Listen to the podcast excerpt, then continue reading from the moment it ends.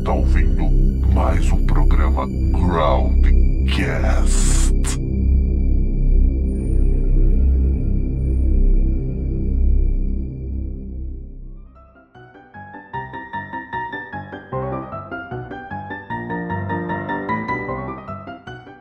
Estamos começando mais um programa Groundcast e desta vez falaremos sobre por que brasileiros não gostam de bandas nacionais. Eu sou Fallen Archangel ou Fábio Melo, dependendo de como você me conhece, e eu acho que metal nacional é o caralho. Bom, meu nome é César e eu acho que Edu Falaste não curtiu o seu comentário, Fábio. Opa, eu sou o Vitor e eu acho que eu vou concordar com o César nesse ponto aí, hein? Eu sou o Paulo e eu gosto bastante de bandas nacionais, só que eu gostaria muito de saber o que os senhores estão bebendo, tirando o Fábio, que eu sei que tá bebendo chimarrão, né? Começando o programa de hoje, antes de nós entrarmos na nossa pauta, começamos com uma notícia sensacional. Fã chora ao abraçar boneco de cera de Justin Bieber na alça.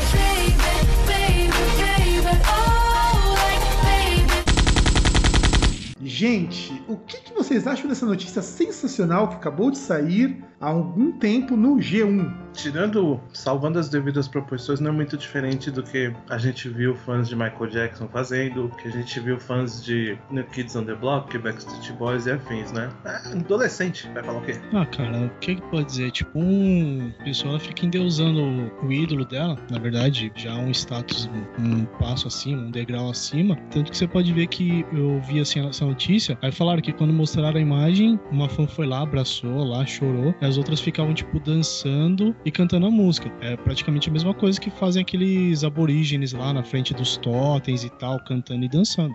A mesma coisa. Cara, eu, eu acho que os adolescentes estão ficando meio errados ultimamente. Não que isso não já tenha acontecido no passado, mas acho que a parada tá ficando preocupante. Eu, eu, eu não. Eu acho que os pais deveriam prestar mais atenção na educação dos seus filhos. Vitor, quando você era um garoto juvenil, ou seja, poucos anos atrás, você, por algum acaso, já fez algo parecido? Não, até porque eu sou uma pessoa muito envergonhada, sabe? Eu, eu tinha vergonha de ir até em show, tá ligado? Eu tinha dinheiro, mas eu tinha vergonha de ir. Mas aí eu perdi isso com o tempo. Mas perdeu o dinheiro junto, né? Ah, lógico, isso é uma consequência. Dinheiro e, e, e, e também muito suor, né? Porque as casas do jogo aqui do Rio de Janeiro não tem nem ventilador. Então você ficou sem vergonha e ficou pobre. Eu fui pra um show sauna, é diferente, tá ligado? E fiquei pobre. Cara, isso é aquela história, né? O Latino não falou que, que ia ser o Chico Buarque dessa geração? E nós falamos, né? Cada geração tem o Chico Buarque que merece. Aí, se você.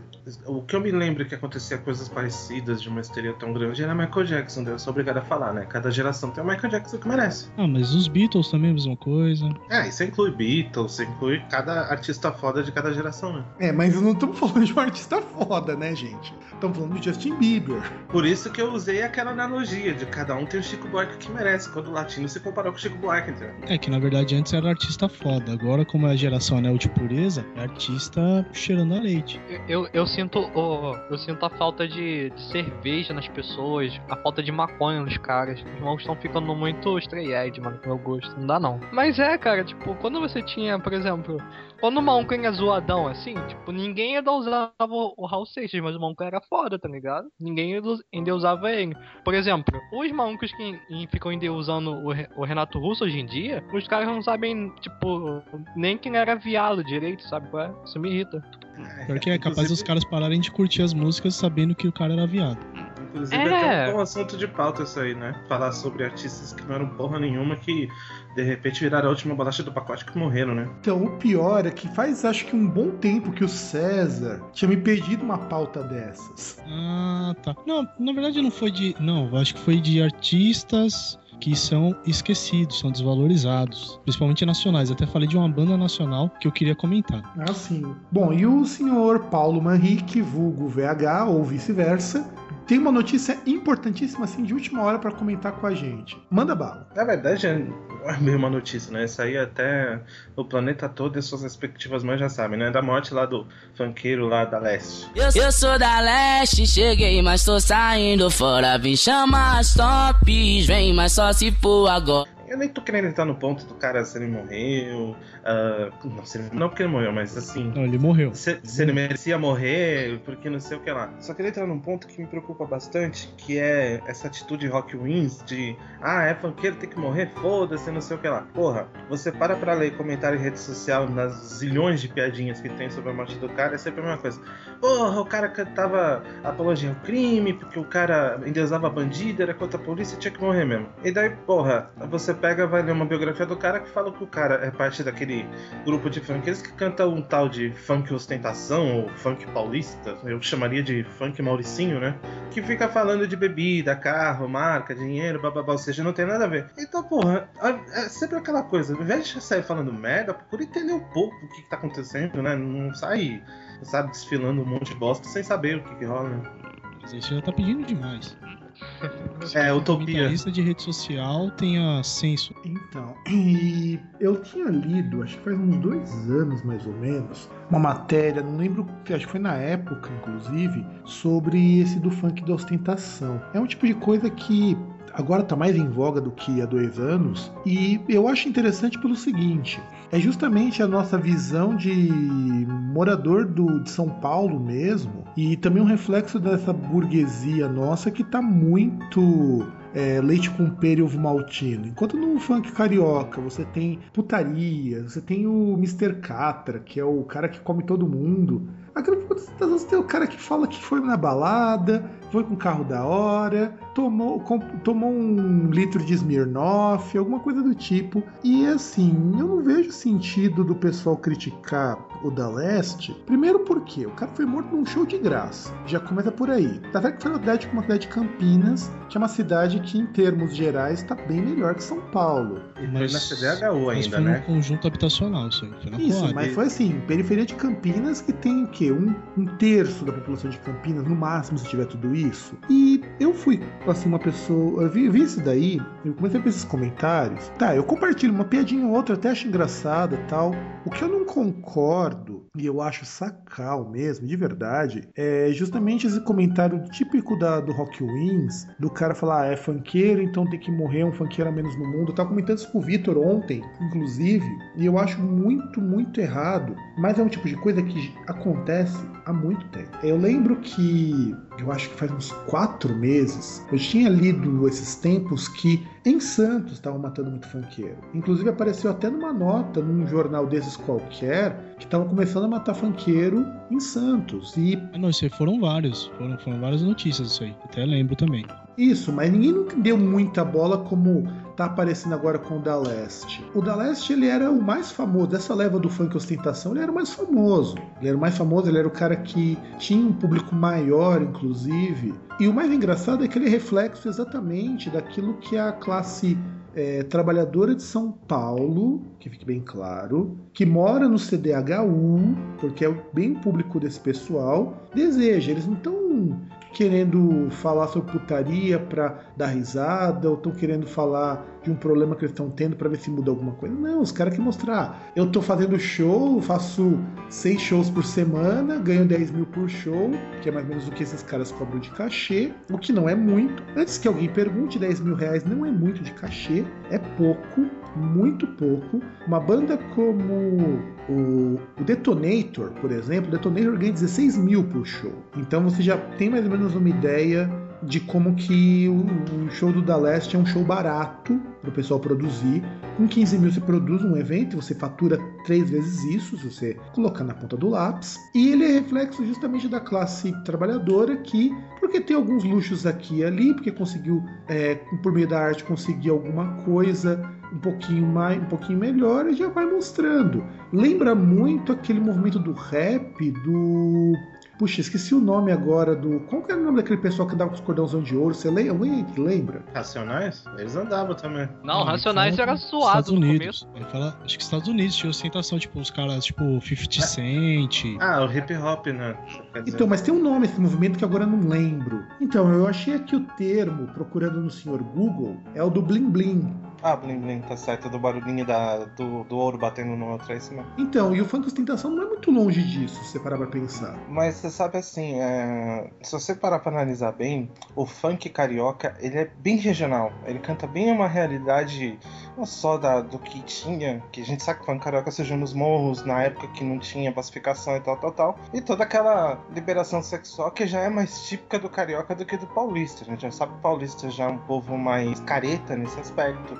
A gente já sabe que aqui a urbanização de favela já aconteceu faz tempo. Tem uma outra que é violenta, mas já não é tanto. Tanto que até o Racionais mudou o foco das músicas deles. Se você pegar antigamente, era vai tomar no cu a polícia o tempo todo. Hoje não. Eles já cantam para aquela pequena parcela que ainda quer entrar na vida do crime. Ó, não faz isso tal. Então, acho que reflete. É aquilo que você falou, Fábio. Reflete. É diferente porque reflete uma realidade daqui, né? Não faz sentido uh, um cara aqui num, num baile funk aqui em São Paulo ficar cantando. Ah, o Caveirão no Morro da Maré. O cara nem sabe o que é Morro da Maré, cara. E Helena, e como que são os funk aí da sua região? Ah, é justamente o que eles escreveram. Tipo, tem os MCs que são, é, tipo, contratados pelo tráfico, que eles faziam músicas sobre traficantes. Por exemplo, o dono do Morro da Favela Y, aí falava dos, dos gerentes e tal, e a, a, a, tática era essa, era, tipo, tornar os caras conhecidos para todo mundo temer os caras. E também tinha um MC que fazia música de putaria mesmo, que não se vendia a esse ponto, tá ligado? Porque até nesse nível existe um certo preconceito entre os próprios MCs aqui no Rio. É até estranho falar isso, mas existe esse, esse, tipo de coisa. E o pessoal era assim, né? Tipo, tem uma música de putaria que toca na favela. E tem a música versão light que toca na,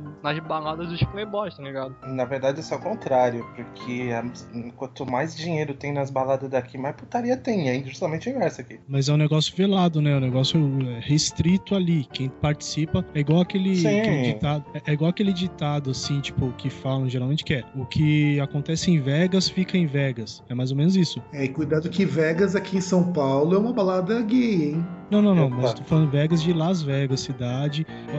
Olha o que é o gaúcho, que ele já tem um olhar pra viadagem. Eu avisei que ele tava tomando chimarrão. Não, eu não tô tomando chimarrão, não. Então, e assim, a gente não tem esse lado de discutir abertamente, esse lado mais sexual, e por isso que o funk paulista, ele vai comentar daquilo que a classe média almeja mesmo. Não só a classe média, a classe baixa. Classe baixa, né? Porque eles são da classe baixa, mano, não são de classe média. Então, mas quem surge desse meio não é da classe baixa. Isso que é o mais, é o mais bizarro. Eu lendo esse artigo sobre o funk ostentação, são pessoas que são até de de famílias que não são tão pobres, não são assim ricas, não são famílias de classe média alta, mas também não pertencem à parte mais baixa, mas são é tipo famílias tipo classe de C, né? Isso, são e são pessoas que normalmente vêm de famílias que os caras precisam trabalhar, o pessoal precisa trabalhar desde cedo, mas que com trabalho consegue comprar, vai lá parcela em 12 vezes nas casas Bahia e consegue comprar. E de repente o cara consegue pagar à vista, olha, eu consegui comprar um carro e eu não precisei parcelar. Então isso vira motivo de mostrar. E não que eu ache isso errado, esse materialismo todo. Esse materialismo, por mais decadente que ele seja, é fruto da nossa urbanização paulista. Mas é aquela história, né, Fábio? Você, você a pessoa que já está acostumada a ter alguma coisa, ou conviver com pessoas que têm alguma coisa, ter acesso a essas coisas, é, é, é pra ser besteira. Mas pra quem tá acostumado a nunca ter nada, porra, aquilo é, é, outra, é uma vitória pessoal, né, meu?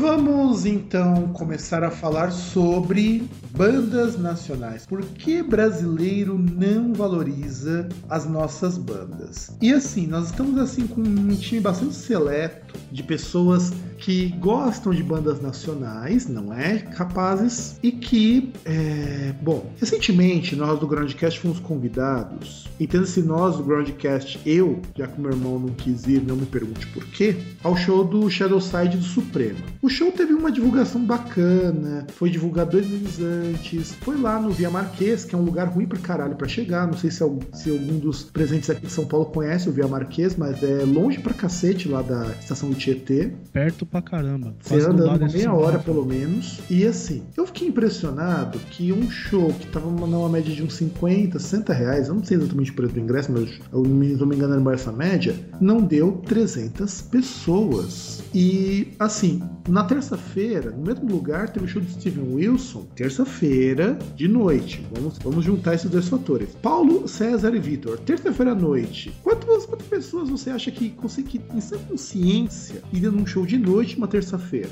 Eu não sei, mas jogo do Palmeiras num horário desse não daria nem mil pessoas. Quanto vocês acham, rapazes? Vitor e César. Eu acho que a casa lotou, hein, cara. Então, assim, questão de ser dia de semana, assim, à noite, não vou falar muito porque eu geralmente assim, meu trajeto eu passo em, em algumas casas, assim, de show, essas coisas, que você vê até bastante gente saindo, assim, de baladas, quinta-feira à noite, sexta-feira de manhã e tal. Mas como é um show de rock, acho que deve ter dado, sei lá, uns 50, ga- 50 testemunhas. Pelo que eu andei estimando, deve ter tido em torno de umas mil pessoas para ver o show do Steven Wilson. E assim, eu achei particularmente falando muito, muito esquisito, porque tá certo, que foi um domingo à noite, um dia chuvoso, mas poxa, é, o pessoal prefere pagar 200 pau para ver uma banda gringa. Tudo bem, eu adoro Steven Wilson, acho Steven Wilson assim mil vezes melhor do que o Shadowside e o Suprema Sonho em ser. Isso eu estou sendo bem franco é, com as duas bandas, embora a Dani do Shadowside seja um amor de pessoa, embora o Gen, o guitarrista do Supremo, seja um cara muito gente fina, mas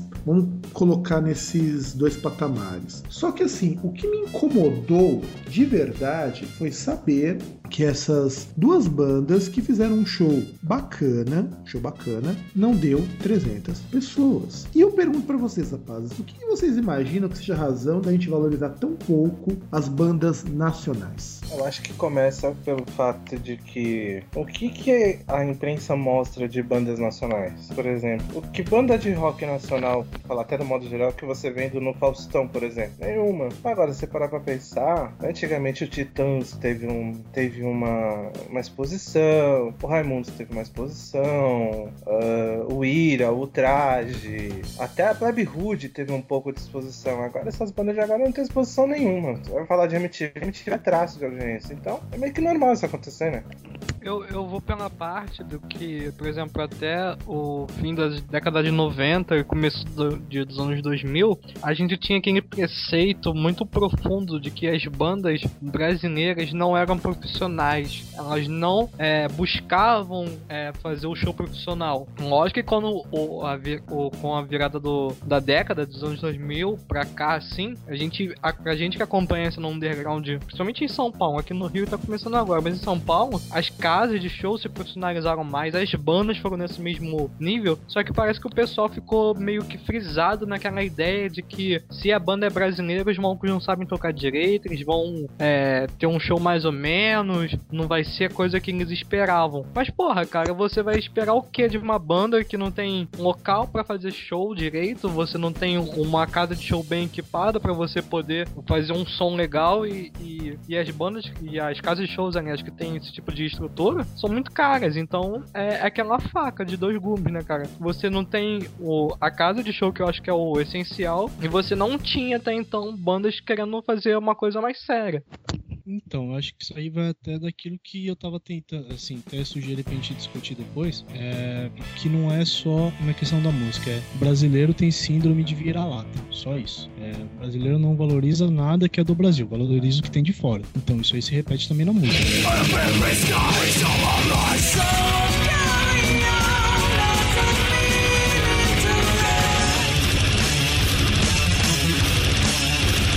Quando a gente fala de banda nacional, aí aproveitando que o, o Paulo falou, vamos abrir um pouquinho falar do rock nacional. Quantas bandas de rock nacional vocês veem que novas, que tem alguma ascensão, algum reconhecimento do público acima dos 20 anos? A última que eu posso falar que eu percebi isso foi a Peach. Não, não, não lembro mais nada além dela. Ah, cara, não sei, acho que tem algumas bandas assim, mas tem assim, é, não tem aquela mesma projeção, assim, que você pega Tino Faustão, essas coisas, mas tem as bandas que tem alguma notoriedade, né? Aliás, se você quiser forçar um pouco a barra pra falar que isso é rock, A última coisa mais ou menos parecida que eu ouvi foi uma, aquelas meninas que é lá do Paraná que chama Guinela, que cantava um tema de abertura acho que de Malhação. Fiz assim te fazer entender. Começou no início, mas terminou sem final. Será que é tão difícil assim? Uma exposiçãozinha que elas tiveram Malhação, mas realmente não sai muito disso. Puta que pariu, cara. Isso que todos tirou isso. Cara tá mais underground que eu. Ah, ah, era abertura de Malhação. Como é que Malhação pode ser underground, porra? Pô, eu não conheço, porra. Ah, é aquela história, você tá vendo sessão da tarde, você acaba ouvindo a aberturinha do bagulho, né? você não mudar de canal o mais rápido possível. Então, é, eu vou. Recentemente, eu até esqueci de falar desse tópico, mas eu já, já vou entrar nisso. É, naquele, num canal da Multishow, Bis, sei lá, eles passaram um documentário é, com o nome do Underground ao Emo. Justamente dessa parte que eu falei, do final da década de 90 pros anos 2000. Todo mundo aqui lembra, CPM 22 tocando tudo quanto é lugar, fazendo é, participação em, em filme da Rede Globo, como fez, no filme até da Angélica. Você tinha, é, sei lá, você tinha Pete também no, mesma, no mesmo nível, só que não veio de São Paulo. Você tinha uma porrada de banda naquela época fazendo aquela mesma merda, tá ligado? E aí eu entro nessa coisa de tipo, esse, esse documentário, é, ele mostra justamente isso. Pra mim, aquela fase foi a última fase que eu vi que eram bandas que saíram do underground e que foram pro mainstream e que faziam um som realmente, tipo, que a gente pode definir como um rock, mesmo sendo mais leve. Acho que tocaram nas rádios, que fizeram programas de televisão. Essa foi pra mim foi a, a última grande exposição de bandas do tipo aqui no Brasil. Sem contar que rádio perdeu uma força muito grande na virada dos anos 90 para os anos 2000. É, a gente tem hoje uma necessidade cada vez menor de rádios, embora as web radios tenham contribuído bastante para a divulgação de algumas coisas.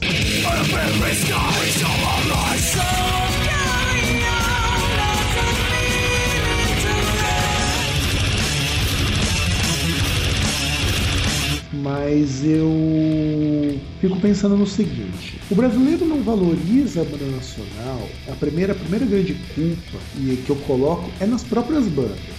Vamos pensar no seguinte, eu ouvindo o som do Suprema, por exemplo, pô, a banda toca legal, uma banda que ainda precisa de um pouco de experiência com palco, mas isso é conseguível.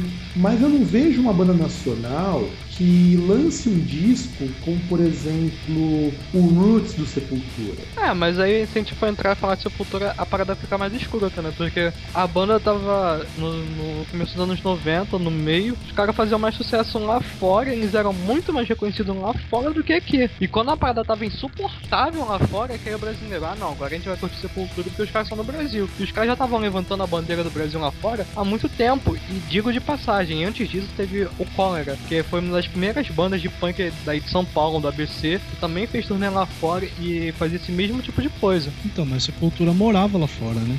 O Marcos ainda mora lá fora. É, sim, mas é, eles, não per... eles não deixaram de, de levantar a bandeira do, do seu país de origem. Eu acho que isso que é o legal da parada, sabe? Mesmo eles não, tão, não, não estando aqui dentro, sabe? Não, o que eu sinto falta é, o, é assim, das grandes bandas. Eu posso elencar assim, dentro do metal e do rock, a gente pode dizer o seguinte: pro rock nacional, a última grande banda foi o Raimundos. Isso é fato não surgiu nada depois do Raimundos que emplacou um sucesso, que teve um, uma, um apelo popular muito grande. Não que eu acho que isso seja parâmetro. E dentro do metal, as últimas duas grandes bandas foram Angra e o Sepultura. E depois de um tempo teve o Crisium, mas o Crisium é mais ou menos dessa mesma época. Ele só começou a ficar conhecido nos anos 2000, mas eles começaram a banda bem antes disso. Então, mas assim, é, você falando assim, por exemplo, de bandas assim um pouco mais light e tal, naipe assim no Raimundo. Teve outras que vieram depois, assim, que eram aqueles sucessos de MTV. Até como o Paulo citou, tinha Pete e tal. Já teve bandas depois como tinha o Cachorro Grande, que fez bastante sucesso, assim, mainstream e tal. Ah, mas olha, o Cachorro Grande foi a coisa que tentaram empurrar a banda com uma puta revelação. E ai que banda chata. Você tá falando isso só porque eles falaram que não gostam do Iron Man.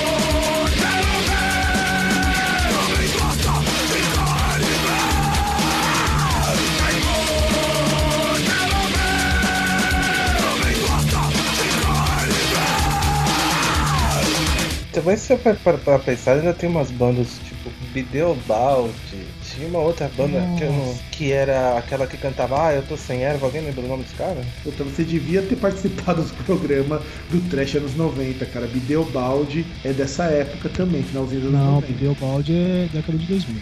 Ah, essa eu tô sem erva da comunidade ninjitsu. Ah, mas nem comunidade de Jiu-Jitsu é final, é como é nos anos 90 ainda, cara. Anos 90 foi um período muito produtivo pra nós. O pessoal critica muito os anos 90, mas em termos de produção musical foi um ano muito riquíssimo. Você quer que eu lembre outra banda? Uma banda gaúcha, inclusive? Maria do Relento. Muito boa. Então, isso tudo discutimos no programa dos anos 90. O grande problema é que essas bandas, pra nossa época, eram muito ruins. E hoje a gente para pra analisar, não eram tão ruins assim.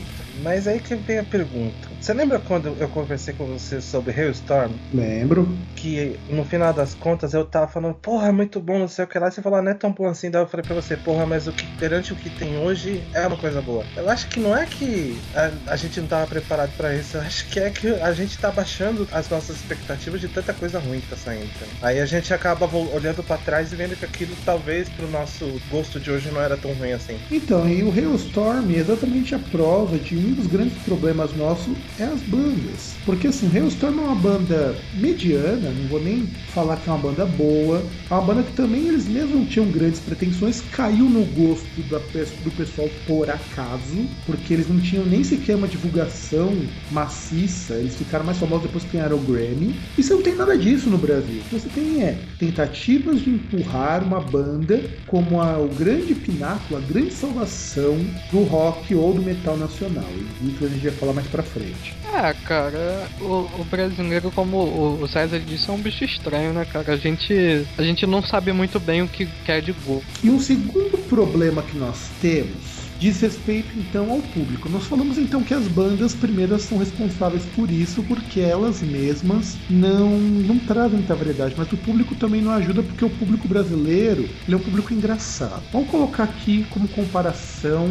Todo mundo aqui conhece Metallica, não conhece? Você pode não conhecer Menor, mas você conhece Metallica, com certeza. Minha mãe canta a música do Metallica. Pelas teorias dos Santos de Metallica, eu não conheço Metallica porque eu só gosto do Black pra frente, tá? Não, tudo bem, mas conhece Metallica. Você já ouviu, isso, isso é importante. Sim. Se você pegar hoje bandas brasileiras de thrash metal, são todas na mesma linha do Metallica, do Exodus. Então, por que, que eu vou escutar, por exemplo, uma banda como Nervosa, se eu tenho um Exodus que faz a mesma coisa há muito mais tempo e é muito melhor? Existe alguma banda nacional no estilo do Brujeria? Ratos de Porão. Não, não tão, sei lá. Gostava pra caralho de Brujeria. Ratos de Porão, é, uma- inclusive, ele é mais antigo que o Brujeria. Tem, eu lembro que tinha uma música que falava assim, tem que matar Laratza! Aí tinha som de metralhador e o caralho no meio, era muito trash o negócio. Então, o Brujeria pertence a uma leva de bandas de crossover que surgiram nos anos 90. Surgiram depois das grandes bandas de crossover dos anos 80 virar qualquer outra coisa. Você tem, por exemplo, Exploited, que hum, originou muita coisa. E o que acontece? O público nacional, eu falo que ele não é exigente por Ao mesmo tempo que você pega uma banda como Nervosa, que muita gente desce o pau, inclusive eu e meu irmão que não está aqui hoje, tem muita gente que endeusa, porque, ah, mas lembra bandas que, toca, que tocam estilo tal. Mas puta que pariu. É, Sabe o que eu acho também que atrapalha? Assim, ah, eu acho que existem determinados tipos de música que combinam com determinados idiomas, por exemplo. Ah, eu não sou fanzaço, mas eu acho que do Rammstein, mas eu acho que alemão tá com, casa muito bem com rock, por exemplo, e inglês também. E o que eu paro pra pensar em banda nacional é que assim, você não vai ver sucesso emplacado se não tiver aquela aquele refrão grudento, alguma coisa assim, entendeu? Eu acho que também tem uma certa barreira do, do- de combinar o idioma português com o rock, não sei. Não, mas aí- Eles cantam em inglês também. E o Nervosa, o negócio é o seguinte: desculpa aí cortar o Victor. É, endeusam o Nervosa porque são três esfirras. São três esfirras lá, por isso que os caras endeusam o Nervosa. Mas o Hailstorm é a mesma coisa. Muita coisa que Deus é Hailstorm porque é uma gostosa cantando, falando que vai pegar na- nas bolas do outro, etc. Não, mas isso aí é uma cantando. O Nervosa são três, são três integrantes, são três mulheres. Seria Spice Girls do rock nacional, então. Olha, excelente comparação, cara. Tá até o clipe, o link aí pra vocês assistirem um clipe do Max Betrayer ao vivo. Então confiram por vocês mesmos se eu que estou sendo muito injusto e achar que o Nervosa é muito ruim, ou se vocês conseguem ver alguma qualidade que eu não enxergo. Vitor, nem vou perguntar qual é a opinião dele, que eu já sei. Eu só preciso saber do César e do Sr. Paulo. Vejam, escutem e depois me digam ao longo do programa o que vocês acham do Nervosa. E outro problema do público, ele é o seguinte. A gente imagina, tá, que você tem o Nervosa, que é uma banda repetitiva. Mas da gente também tem uma predisposição a pegar bandas que são muito repetitivas e gostar. Um exemplo é uma banda que eu sei que César adora, que é o Sonata Ártica. Sempre ver o vídeo, obviamente, tem uma coisa que a gente vai ver de bom no Nervosa, eu, Paulo, Vitor, que você não vai ver porque você é gaúcho. Não Ah, vou nem falar no o que meio é. do teu cu. Até porque as meninas nervosas não são tudo isso não, tá? Já e acredite em mim, você tem bandas femininas que são bem melhores. Apenas para dizer isso, procurem o perso- procure as minas do Astarte. Depois você conversa se as meninas nervosas são tudo isso. Mas são minas, é feminino, e já Mas a- aquela parada que o, o, o Paulo tava falando sobre o estilo de vocal não combinar, não combinar, né? O idioma. Cara, eu vejo, eu tava vendo uma vez uma entrevista do, do próprio Baldaui do CP22 e tava falando, porra, quando a gente começou a, a compor pro primeiro álbum, que é, é metade português, metade inglês, eu acho, do CPM, e eles falaram que tiveram uma dificuldade muito grande em encaixar os vocais, principalmente por ser hardcore naquela época ainda. E eles falavam que, tipo, pegavam as métricas das músicas, de- das bandas que eles gostavam, iam encaixando cada palavra até dar um sentido e aquela parada soar legal. Eu acho que é esse cuidado que as bandas brasileiras procuram não ter. Justamente esse, você ter um, um trabalhinho a mais de poder encaixar as palavras para elas continuarem soando boas. Acho que o, o idioma também favorece, porque se você tiver um trabalhinho a mais, você consegue encaixar. Isso eu concordo, isso eu concordo. Isso em qualquer idioma, até no inglês mesmo. O que eu vejo de problema com as nossas bandas, daí o Farrell foi reclamar de uma banda e desceu meio mundo falando um monte de abobrinhas, pessoas que deveriam ficar quietas e acabaram falando bobagem, é justamente esse o problema. O cantar em inglês já mostra uma coisa que o fã brasileiro está começando a se tocar, que está começando a ficar ruim, que é o seguinte, eu vou cantar em inglês, não é porque a música é mais fácil de encaixar em inglês, porque ela não é mais fácil. Vou cantar em inglês porque eu tô pensando em tocar lá fora. O que eu acho um erro tremendo. Porque se tem trocentas bandas mais do metal do que do rock que cantam em inglês e não tem projeção lá fora. E aí eu fico pensando um terceiro aspecto do problema do fã, que é justamente o fato de que o fã brasileiro é tão pouco exigente que qualquer merda que você passar pra ele, ele aceita. E aí você vai ter a divisão dos fãs que não gostam de metal nacional, porque acham que brasileiro não sabe tocar, é que é o que o Vitor falou, e o segundo secto que é, é porque é brasileiro, então é bom pra caralho. Você tem esses dois polos, você tem o meio termo que a gente tá. Nós estamos nesse meio termo. Eu acho também que tem a ver também a- as letras, que nem falou de CPM 22. Velho, o que os caras cantam ali também, né? Aquelas musiquinhas. Enfim. Não, mas tem umas mais recentes, por exemplo, tem uma banda lá de hardcore que eu só conheci porque eu vi alguém com uma camiseta, depois vi na MTV, que é o Glória, que ela, os caras tentam tocar um negócio tipo metalcore, um pouco mais pesado, só que com letras em português. E É, mas mesmo- aí, mas aí se a gente começar a falar do Glória vai ficar uma parada meio estranha, porque o vocalista do Glória, que é o Mi, ele tocou no Dance of Days, que o Dance of Days é uma das bandas que começaram com essa parada de é, underground mesmo, sendo cantado em português já desde o final da década de 90. Então, ele realmente aprendeu a fazer essa métrica. Se eu não me engano, acho que o Glória nunca fez uma música em inglês até. Acho que a- tudo dele está em português. É, acho que no máximo os caras jogam alguma, algumas frases, mas não a música, né? A música em si, a, a lógica da música, da letra e tal, é sempre em português, né? E o Glória, o Glória tem um mérito que por mais que eu não goste, eu acho o Glória muito ruim por outros motivos. Mas o Glória tem o mérito de ser uma banda que apareceu muito na MTV. É uma banda que só canta em português, faz show em casa ruim. Afinal de contas, daqui já tocou no Inferno, já tocou na Alts, daqui já tocou em trocentas casas que eu sei que são ruins aqui de São Paulo. É uma banda que está em evidência e tem um público tão grande que no Anime Friends desse ano, não sei quando que esse programa vai ao ar, eles tocaram ou vão tocar lá. Então quer dizer, meu, dá pra fazer se o cara souber fazer sim. E o Glória, o grande diferencial do Glória é justamente isso. Eu tinha falado que não tinha um grande destaque, isso tem destaque nessa cena metalcore que vale a pena comentar um pouquinho depois. Mas vale a pena frisar que o Glória é um exemplo de banda que não tem gravadora, até hoje eles estão sem gravadora. É uma banda que toca no pior buraco possível e faz sucesso. Cara, eles vão Então, tocar na toca no pé. Planet aqui no, no Rio agora. É uma casa de show que se, se couber 150 pessoas é muito. E não tem ventilador, nem saída de emergência. Se der tipo merda, vai. Kiss, né? É, vai morrer todo mundo. Mas é justamente o que vocês estão falando é, é, é, é aquilo que eu falei no começo. O, a banda teve esse início com o Mi. Então, ele teve essa, esse aprendizado do underground paulista mesmo. Ele não, ele não vai ligar pra, de, de manter a banda numa gravadora e também não vai recusar convite de show, porque ele sabe, porque onde, onde, ele to, onde que ele pode tocar, ele vai ter público. Querendo ou não, o Fred, que já assinou com gravador e agora não tem mais a gravadora, se não me engano, eles têm essa mesma tática. O, o vocalista do Fresno, ele vai tocar nessa mesma casa de show sozinho. E é uma casa de show, tipo, das piores que você tem no Rio de Janeiro. Essa questão, nessa questão de idioma, eu acho que também vai do, do estilo da, de cada banda também. Eu vou, eu vou dar um exemplo fazendo um merchan tosco, né? Até da, da, da própria banda do meu cunhado, que é o Free Fire. Ali eu achei que ficou uma sonoridade bacana. Enquanto teve umas outras que tentaram cantar em inglês que eu, não, que eu já não fui muito fã, entendeu? Então, acho que também varia também do, do próprio estilo também, de qual, é, qual vertente do rock o cara tá cantando e tal.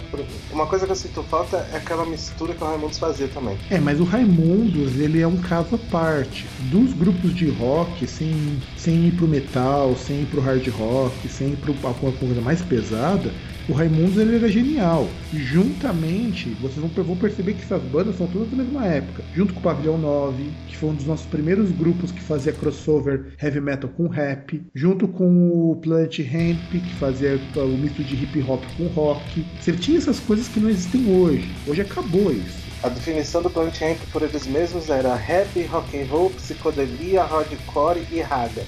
É, mas aí você é aquela velha história. Os caras dessa, dessas bandas, por exemplo, do Planet Ramp, que eu conheço mais porque é daqui do Rio, e até do Raimundos, a formação deles musical não começou com o rock, começou com outros estilos. Por exemplo, no Planet Ramp você tinha muito muita parada de samba, de black music. Isso você não, você eles não conseguiriam se eles só é, fosse, é, fossem pessoas que só vivessem no underground de rock. Eles conseguiram ter essa sacada genial porque eles frequentavam outros tipos de música. Tanto que o Marcelo D2 ele canta só hip, é, hip hop agora. Mas se ele quisesse fazer uma banda de hardcore com hip hop, ele faria e ia fazer sucesso pra caralho, tá ligado? Eles, têm, eles tiveram essa sacada por justamente ter essa formação diferente do, das bandas que surgem agora que não tem essa formação tão é, mista e abrangente.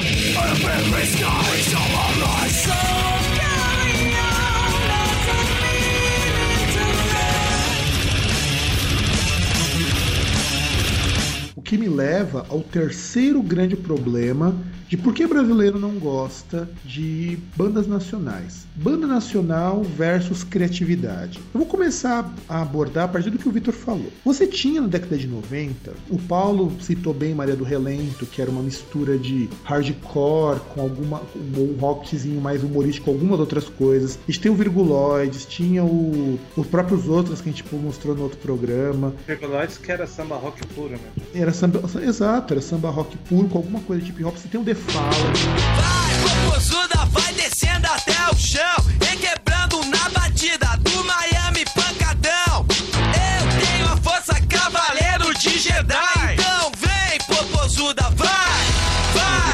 de 80, Baba Cósmica. Então a mistura, o grau de mistura era muito grande na década de 90. Então, embora hoje você tenha muito mais bandas, a qualidade da composição ela deu uma caída. O Planet Ramp, eles eram uma banda de rock que veio da favela, muita gente da favela, muita gente que produzia baile de, fun- de soul music. Então você tem coisa de funk, você tem uma levada meio soul, meio black music. É, e se você analisar bem, por exemplo, o D2 ele vem do Andaraí, que é um dos berços do samba carioca. E você pega o Benegão, que já tem toda uma raiz já mais pro rap mesmo, né? Então deu uma mistura foda ali mesmo. Ah, e o Skank, né, que era o, o fundador da banda, era um, era um maluco que morava na Lapa, tá ligado? Ele vendia as coisas na Lapa. Ele morreu antes do primeiro álbum sair, mas ele era, um, ele era, como a gente fala aqui no Rio, cria da Lapa. Então ele vivia em casas de gafieira, ele trazia, ele trouxe essa agregação pros caras. Eu acho que isso foi muito positivo.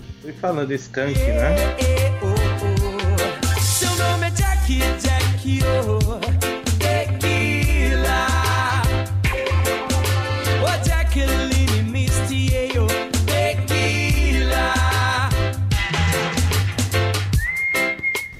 até falando da banda também, Ska, né? Que eu acho que foi uma das poucas bandas que trouxe Ska pro Brasil, né? É, o, o Skank trouxe muito pouco disso. O Skank estava mais próximo do, do daquela pegada meio funk, aquela coisa meio samba rock também, mas alguma coisa do reggae ele trazia nas músicas que você tinha muito na década de 90 e as bandas de rock que surgiram após isso, elas ficaram um pouquinho tímidas, porque, por exemplo, eu, a gente pega o exemplo do Raimundos.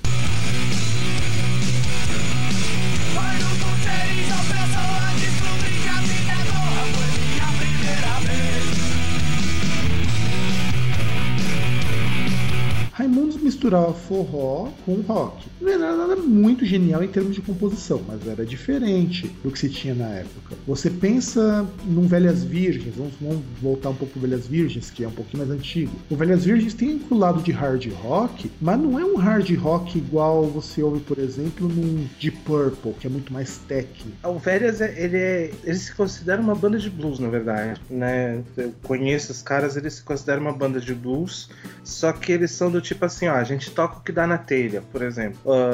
Tava uma vez, até li uma entrevista do Paulão que ele fala, olha, ah, a gente tá achando que tem que voltar as marchinhas de carnaval. Daí eles foram e fizeram carnavelhas. É o cheiro mais estranho que eu já vi. Que cheiro é esse de galareta? É tão gostoso, isso é coisa do capeta. Que cheiro é esse? Venha cheirar. Só tem esse cheiro quem já esteve lá. Num jardim de mato preto e chão molhado. Não se acaba quanto mais eu lavo. Eita, homem do bigode cheiroso. Eita, homem do bigode pra cheirar. Então, assim, o, Virgens é uma banda que mistura tudo, eles são independentes, eles não seguem interesse de mercado, eles cantam o que dá na cabeça deles. Eu acho até assim, continuando Velhas Virgens, que os melhores trabalhos deles foram esses carnavelhas, cara. Que tem umas coisas lá que, tipo, você ouve assim, questão de você se divertir ouvindo, né? E assim, e até assim, essa questão do Velhas, apesar de ser mais antigo, o sucesso deles é é bem mais recente também do que essa leva aí de Raimundos e tal. E até bandas que tiveram depois como, assim, depois, não depois, né? Tipo, Charlie Brown Jr. e tal, que é quase contemporânea, né? E não, então, é verdade, bem, bem lembrado, inclusive com relação ao sucesso do próprio Velhas Virgens, o Velhas Virgens é uma banda antiga pra caramba, mas só de uns 5 anos pra cá que os caras despontaram na mídia. Eu achei engraçado isso. Ah, eu, velhas, eu conheço os caras porque é, eu- tanto, tanto o Paulão quanto o Celso, que foi o primeiro vocalista, os caras moravam na minha rua. O Celso, inclusive, ainda mora lá nessa rua que eu morava. E eu, com, lá no alto dos meus 5, 6 anos, eu assistia o ensaio dos caras, né? Então, assim, o que eu percebi da carreira deles é, eles tiveram sucesso com aquela música Abre Essas Pernas, né? Foi o primeiro deles, fizeram videoclipe e tal. Aí, depois disso, eles continuaram fazendo sucesso dentro dessa cena mais underground, até que eles lançaram o DVD ao vivo dele. Aí, com o DVD ao vivo, deu pra ver que deu uma estourada, entendeu? Com as músicas Buceta, ah, o, A Mulher do Diabo. Inclusive tem uma, tem uma música que eu não sei se você já ouviu a letra que você ia adorar, que chama Senhor Sucesso, Fábio. Então, e o, mas o Velhas ainda assim era uma banda muito restrita. Eles entram na mesma categoria do Camisa de Vênus, era uma, inclusive estavam no mesmo patamar, de certo modo. O sucesso, o grande sucesso dos caras apareceu agora, uns 5 anos pra cá. Só que, se nós pararmos pra pensar, falta um pouco de criatividade. Por exemplo, você tinha na década de 80 um grupo aqui em São Paulo chamado Vanguarda Paulista. E assim, eu acredito que o César talvez conheça alguma coisa, o Paulo talvez conheça porque é mais ou menos da época que vocês eram um pouquinho mais novos. Nessa época eu ouvia Balão Mágico e Trem da Alegria. Não, não conheço. Porque assim, e dessa época você tem grandes nomes como a TT Espíndola dessa época, então você conhece. Meu Deus, obrigado por me lembrar disso. Espíndola dessa época, e era uma leva de grupos que, em primeiro lugar, eles eram bandas independentes, independente de gravadora, e aflorava uma criatividade tremenda. E eu destaco dois nomes que foram assim importantíssimos. Primeiro, do Arrigo Barnabé. Onde andará Clara Crocodilo? Onde andará? Será que ele está roubando algum supermercado? Será que ela está assaltando algum banco? Será que ela está atrás da porta do seu quarto, aguardando o momento oportuno para assassiná-lo com os seus entes queridos? Ou será que ela está. Se vocês não conhecem a Rigo Barnabé, corram e escutem os primeiros discos. É de uma criatividade que para a década de 80 estava muito à frente. Você pega um cara como o Barnabé, o Rigo Barnabé, que tá com uma banda nova só de mulheres, inclusive. O cara, ele é, ele é meio, ele é meio loucão. Primeiro que é um cara formado em música. Você já sente uma diferença muito grande, que é o que você não tem nessa molecada. A molecada aprende, aprende a tocar hoje, já sai montando banda. Não vai dar teoria, não vai dar porra nenhuma. E o Barnabé ele é formado em música. Então ele colocava aquelas coisas de música de vanguarda, que eu comento uns amigos meus que a gente compartilha coisas sobre isso. É, ele tinha muita coisa do Schoenberg, do da música concreta, da música tonal, aquela coisa fora do daquela parte mais comerciável. A música popular, 95%, vamos dizer, de toda a música popular é cantada, é, é canção. É um texto que é cantado. Então, na maior parte das vezes, a música popular é feita, na maior parte das vezes, é feita por um cara que se acompanha ao violão e canta um texto em cima desse acompanhamento que ele está fazendo. Eh, quer dizer, é- não é uma coisa escrita, não existe um pensamento. Eh, na música erudita, você tem um pensamento. Ah, Não existe um pensamento? não existe um pensamento como o do compositor. O autor de canção tem um outro tipo de pensamento. O autor de canção, o pensamento dele está voltado para o texto. Como é que ele vai colocar aquele texto dentro daquele acompanhamento? Tá? O, o compositor não, ele está pensando num- numa obra. Né? Então, co- como é que ele vai eh, estruturar a- as relações eh, sonoras eh, com as possibilidades expressivas dos estudos, sabe?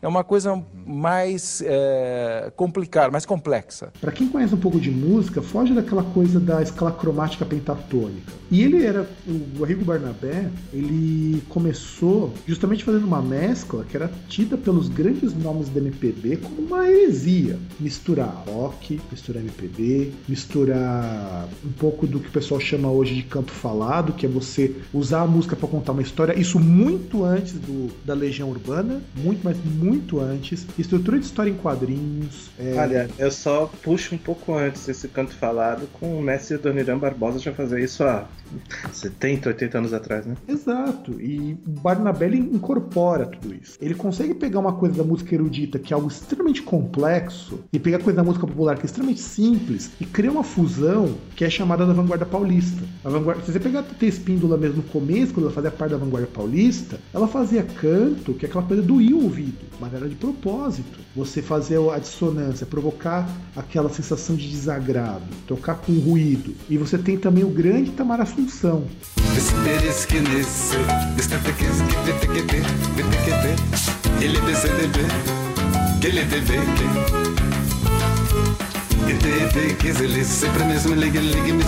Sempre três. Esse se três, dele fica sendo que ele fica nesse.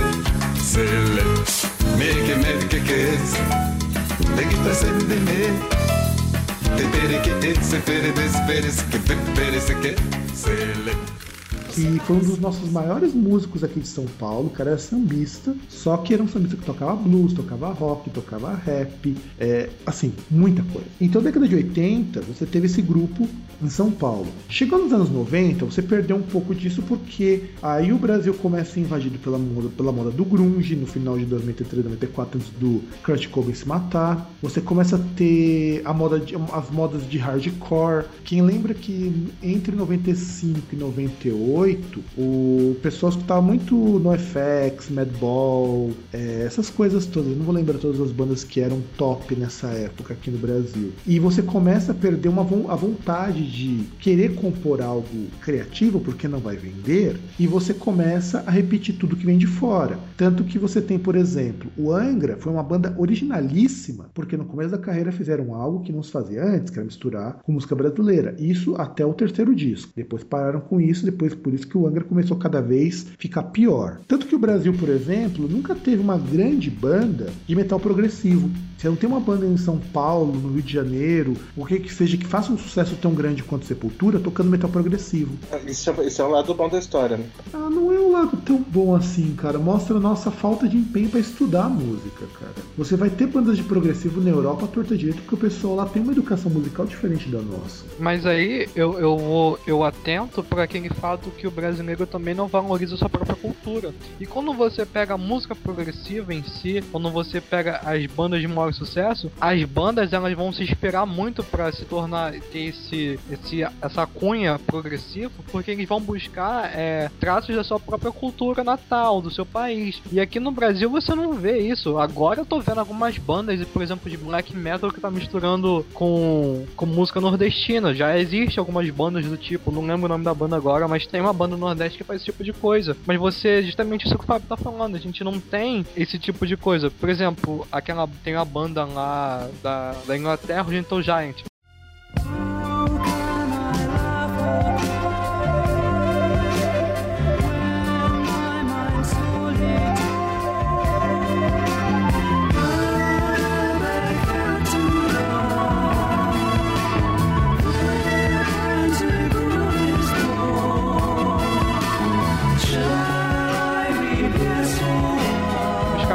Misturavam com música medieval, mas era uma parada que era cultural deles. A gente não tem uma cultura medieval. Então, as culturas que a gente tem, a gente, ah, não, isso daqui é ruim, tá ligado? Isso daqui não, não é música decente. Então, deixa isso pra lá. Nossa, cara, agora eu tô imaginando. Porque, tipo, você pensava assim, banda de black metal, tinha aquela frase: o cara vai pegar o seu machado e vai sair feito um troll na floresta. Aí não, agora você tem um black metal aí brasileiro que o cara ele vai pegar a peixeira, o chapéu e vai sair no cerrado igual cangaceiro, né, cara? Eu não, eu já, eu já imaginei um, um exército de Saci Pererê batendo bate-cabeça. Aí seria difícil. Imagina um mosh pit só de saci. O cara vai Pois ser é, montado na mula sem cabeça. E você também tem que imaginar isso também, né? Vai lá de cultura local, tá? O que que do nosso folclore seria aproveitável num rock, numa música, ou Ah, em um cara, trabalho tem em muita coisa, viu? Muita coisa, cara. Se você pegar mais certas histórias que existem lá fora, elas são tão sem noção quanto que existe aqui dentro. A única coisa é que a gente não. Ah, não teve nenhuma banda até hoje que teve essa sacada. Não, vamos falar sobre ah, o folclore brasileiro. Vamos pegar as histórias dos indígenas também. Não tem esse tipo de coisa, cara. Não tem. Não, e indo mais fundo, eu descobri recentemente num grupo de folk black metal brasileiro que fala músicas sobre as histórias dos indígenas cantada em tupi.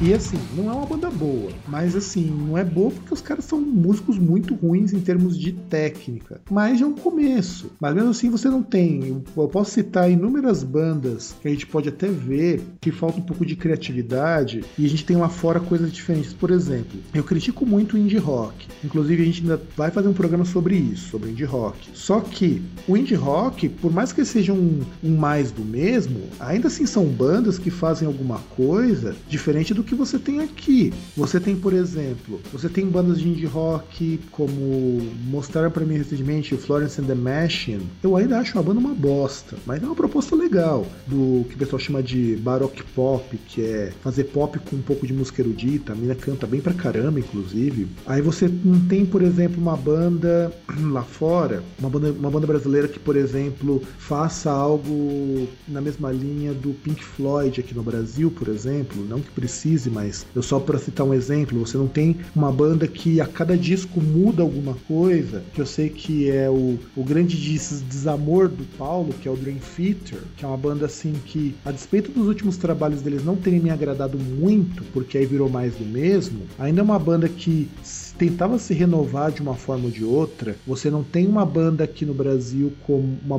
como o November's Doom, que faz uma, uma música super, hiper, mega lenta de Doom Metal e de repente mete um violão ali, quebra toda aquela coisa de Doom Metal pra colocar um violão e uma voz limpa. Você não tem, você não tem nenhuma, nenhuma ousadia desse tipo. Mas dentro Você não desse tem contexto de, dentro desse contexto de você inovar, procurar mudar o seu estilo, você tem até o próprio Skunk, que aquilo é uma metamorfose ambulante. Prefiro ser essa metamorfose ambulante. Mas mesmo o Skank caiu no mais do mesmo depois de um tempo.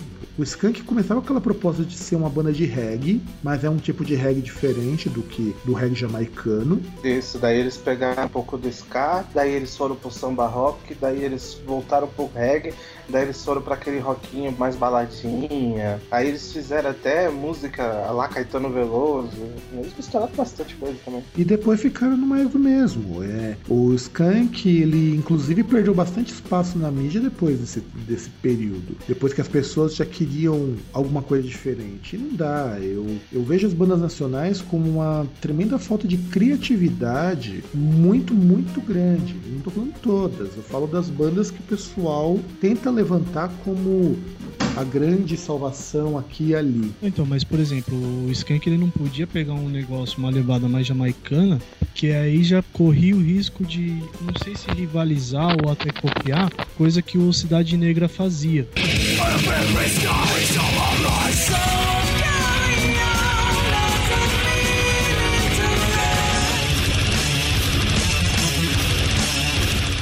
E a gente precisa, antes de finalizar, é, propor assim: que bandas que vocês conhecem que hoje estejam diferente desse patamar, que tenham ou que tenham um público legal, que sejam criativas de alguma forma. Cara, é, é- é até difícil falar porque realmente tá meio escasso, mas ainda assim eu vejo o pessoal se movimentar pra fazer uma coisa, por mais que seja influenciado, influenciado por som de fora, mas fazer uma coisa com um jeitinho brasileiro, vamos botar assim. Ah, mas tem bandas novas que estão deixando é, esperançoso, não de ver bandas legais, mas não de ver bandas, como você disse, diferentes. Por exemplo, a gente tem aqui no Rio, acho que Fire, que é uma banda que eu já entrevistei aqui também. A gente tem é, o Zander também, que é uma banda é, é até típica, até pros padrões que a gente tem de música de hardcore. E tem né, bandas em São Paulo também desse mesmo, dessa mesma vibe. A gente tem uma cena de Stray Edge crescendo aqui no Brasil também, que eu acho meio positivo também, que eles, eles questionam certos parâmetros que, que, o, que a gente sempre teve no rock. Por exemplo, tem uma banda lá de Brasília, Austin Hate, também vale dar uma conferida. E sempre assim, cara. A gente acaba descobrindo bandas legais quando sai de casa. É, a gente nunca descobre muita coisa legal em casa, vamos botar assim. Ah, cara, eu vou dizer que não sei muito, assim, porque eu não, não sou uma boa pessoa pra sair buscando, caçando coisas assim. Tem até um, um cara, um colega que trabalhou comigo, que ele tem um- uma banda assim que tá meio que começando agora tal, mas eu não corro muito atrás de ouvir e tal, porque eles fazem uma pegada mais new metal e tal, que é uma coisa que eu abomino. Tudo bem que já nunca fui em show essas coisas, mas por falta de oportunidade e tal, até iria pra dar um apoio, mas questão de curtir o som mesmo, não curtiria. Bom, eu citaria essa banda que é até do meu cunhado, que é Fanfire, que eu. Incrível que pareça, eu tô gostando bastante do som. Que me pareça porque comigo não tem esse negocinho de família, né? Cunhado, se fosse bom, começava com cu. Mas é um som bacana pra quem gostava de. Vai, daqueles anos 80 de Guns N' Roses da vida, de Motley Crue, de Sebastian Bach. Como é que era o nome da banda do viadinho lá, meu? O Skid Row. Skid Row, etc e tal. Então tem uma pegada voltada pra esse lado. E outra banda nacional que eu tenho até medo de estar roubando a sugestão de alguém aí, mas que foi, acho que foi até Fábio que me mostrou, que eu gostei pra caralho, é o Ruasca. Agora é de preto que ela vai sambar Sozinha a noite inteira no mesmo lugar E ao fechar os olhos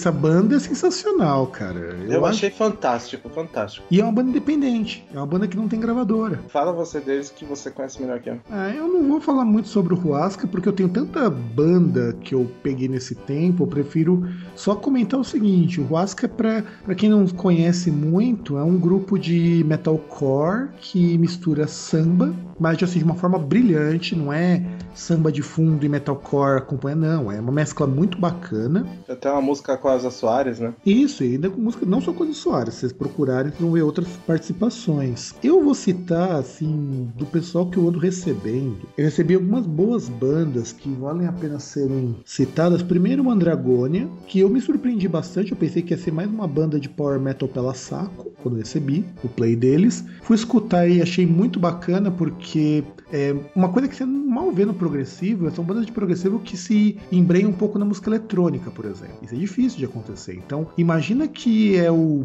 lado bom do prog, lado bom, mas com alguma coisa mais moderna. Tem o pessoal do In Vida, que é um grupo muito bacana que canta em português, que eu, aliás, boa parte do que eu vou citar aqui são bandas mais de rock do que de metal, inclusive. Tem o grupo Tomada, que é outro grupo de rock na mesma pegada do Velhas Virgens, só que muito mais é, blues folk do que o Velhas Virgens, bem mais. Tem também o pessoal do do Diventer, que eu ainda tô devendo uma resenha do, do, do Diventer, inclusive, do Empty Set, que eu ainda não tive tempo de escrever. Tem também o pessoal do Visagem, que para mim é uma das melhores bandas de rock que surgiram nos últimos tempos. Canta em português, fazem uma, um som muito bacana, tem uns trecos meio samba, meio pop que eu acho assim muito bacana e que não desconfigura, não torna a banda mais pop. E eu vou citar assim, não uma banda, mas um net label que me agrada bastante, que é o pessoal do Sine Wave. O Sine Wave é um selo dedicado a bandas brasileiras de post-rock e música experimental. E tem alguns grupos que eu gosto bastante, inclusive um deles é o grupo The Cure aqui em São Paulo, que é o Herod Line, que aliás eu falo que é melhor até do que a banda que eles estavam abrindo, é melhor até do que o próprio The Cure. Tem o pessoal do Sertão Agrário, que é um grupo sensacional, o Sea of Sadness, acho que é esse o nome, um grupo de um grupo mesma linha do Neurose, só que diferente, os caras até excursionaram pela Romênia. E eu não vou citar, o catálogo inteiro vale a pena ouvir. Você tem bandas que vão desde aquela coisa mais popzinha até o, o industrial mais barulhento de todos os tempos. E eu digo, banda é, nacional criativa, ela até existe, não tenha dúvidas com relação a isso. O problema é, falta o público chegar até elas. Sabe o que eu acho que falta também no Brasil? Uma banda com a criatividade e a maestria do nosso зіною жити, долю разом розділити. Ні! Ні! Хочеш ти зі мною жити, долю разом розділити. Ні! Ні!